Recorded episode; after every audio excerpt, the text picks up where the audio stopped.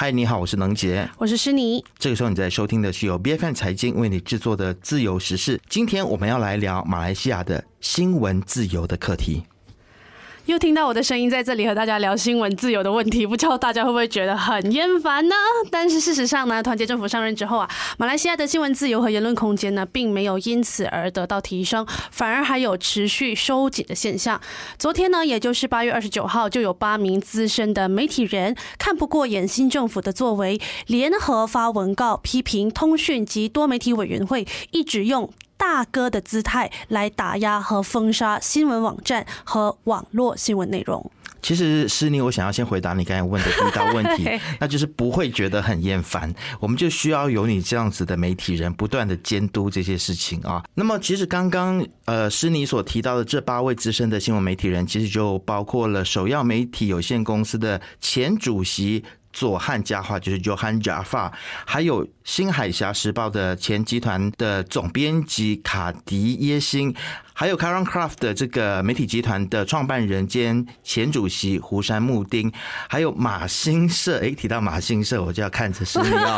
马新社的前主席阿兹曼啊，那么还有这个马来西亚新闻机构前执行长查米尔瓦利亚，还有这个马新社的前总编辑翁书雄。和这个扎卡利亚以及前记者马尼马兰，他们表示绝对不能够接受政府利用 MCMC 来盘问、过滤以及封杀新闻网站。而过去的政府呢，就是因为无论是否有必要啊，只要接到公众或者是通知呢，只要收到投诉了，简单讲，他们就会立刻的采取行动。其实我们过去呢一直都在批评前朝政府，他们插手新闻自由，引发了寒蝉的效应。没有想到这个主张民主自由的新政府上任之后呢，也用同样的手法来阻碍资讯的自由流通。标准的就是一个换了位置就换了脑袋的做法，完全忘记了他们在执政之前言之凿凿说要维护新闻自由的这个承诺。也有越来越多的媒体从业员投诉他们的新闻网站遭到封杀。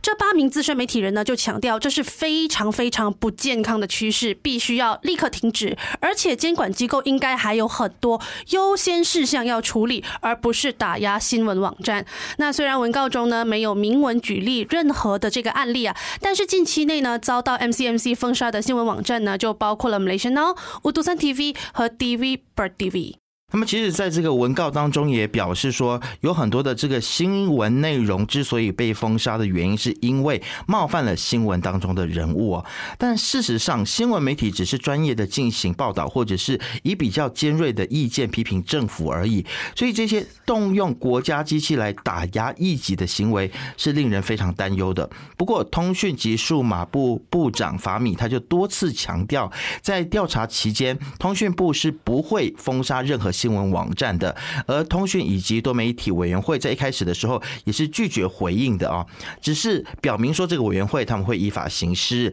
在调查完成之前呢，不会针对个别的个案来进行评论。可是这个对我来讲就是在打太极了。那不过后来呢，他们呢就坐不住了哈，正式呢针对这一份联合文告做出回应。那他们呢在声明中就表示，MCMC 呢是依据一九九八年通讯及多媒体法令的条款来履行他们的职能。主要的法律责任之一呢，就是确保在线的平台不会被任何机构或者恶意单位利用来进行一些违反马来西亚法律的宣传，包括假新闻、诽谤等等的内容。MCMC 强调啊，近期呢不负责任、不准确、不明。感的内容呢是越来越多了，这也是非常令人担心的现象。哎，法米他不是之前还沾沾自喜说这个马来西亚的新闻自由排名有进步吗？但是就是还是有很多假新闻，所以就是看你他是什么针对什么样的课题，就有什么样的回应就对了。是，其实，在他的这个回应当中，他还说啊，当这个新闻媒体将焦点集中在如何吸引眼球的时候，就会将新闻伦理摆到一边。这样的情况对于社会的和谐构成了威胁哦，尤其是这个融合媒体的兴起啊，用户生成的内容开始受到追捧之后呢，这些问题就越来越严重了，所以这个 MCMC 呢也已经采取行动，要和新闻媒体来召开联合会议，来解决这些令人担忧的问题。但是其实我对于其中一点他们所说的，我是有一点点意见啊。嗯，就是说，究竟什么叫做破坏社会和谐？它的定义是什么？要不要说清楚？这个就是他们可以用来操弄的地方了。越是灰色地带的部分，就越由这个当权者来诠释嘛。其实 MCMC 的回应之中所提出的这些疑虑呢，这八名资深的媒体人呢，也早就在文告当中做出了回应。八人呢表示呢，他其实不否认假新闻和虚假信息呢，已经是全球范围里面需要被。重视的危机问题，但是政府呢应该给予媒体工作者更多的信任，因为媒体从业人员呢都是受过专业的新闻伦理训练的，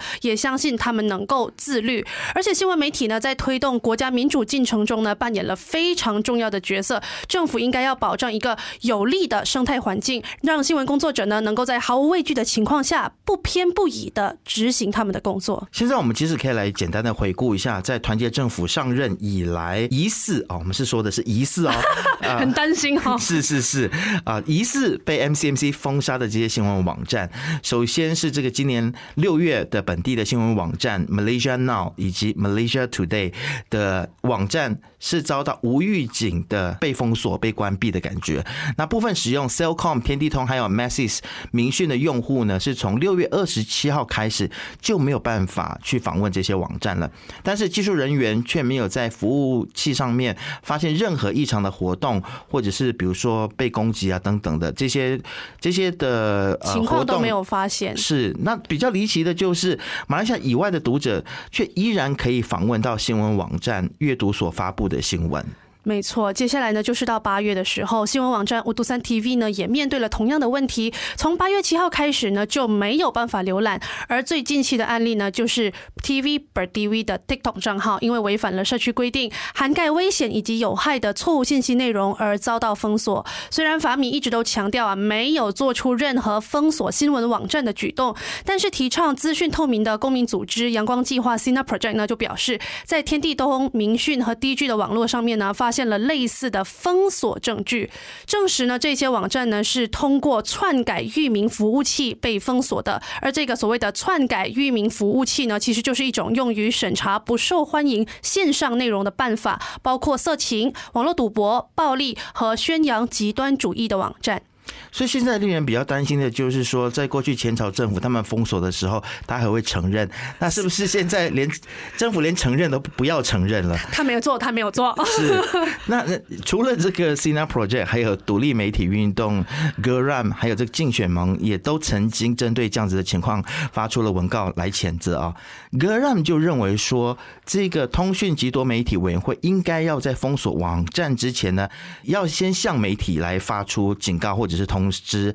那同时呢，也应该要公布网站遭到封锁的明确的原因。竞选盟也同样的建议政府应该要有透明的程序。那么就算是呃你来质疑这个报道的内容，那应该要在封锁之前给媒体上诉的机会嘛，对不对？而且我觉得你在质疑的过程当中，不是现在也有一个媒体委员会，是不是要经过他们的审议之后，没错，才决定要不要封锁呢？就是由第三方去做这个决定了。是。那么其实竞选盟就强调。要说呢，公平自由的新闻报道是民主的重要基石，但是在我国的选举当中却没有见过这样子的公平竞争的状况。那竞选盟甚至批评当今政府所做的这样子的一些所作所为呢，和纳吉时代。很像是如出一辙，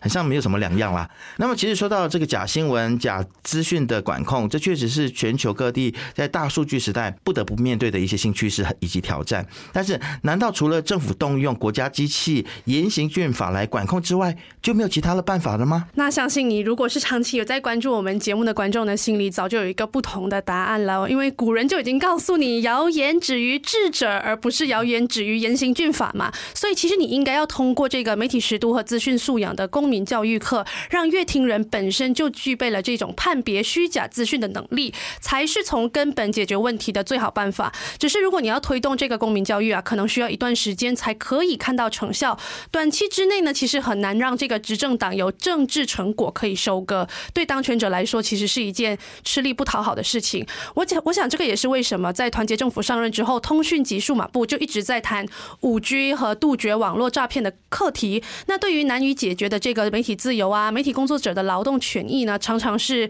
呃避而不谈，或者是避重就轻的。但是如果我们再想一想啊，如果我们所选出来的这一些人民代议士，他们只在乎自己的政治利益，而不愿意去执行一些更具前瞻性的政策，那马来西亚的民主又要如何推进呢？不知道你听了今天的这一则新闻又有什么想法呢？欢迎你留言和我们分享。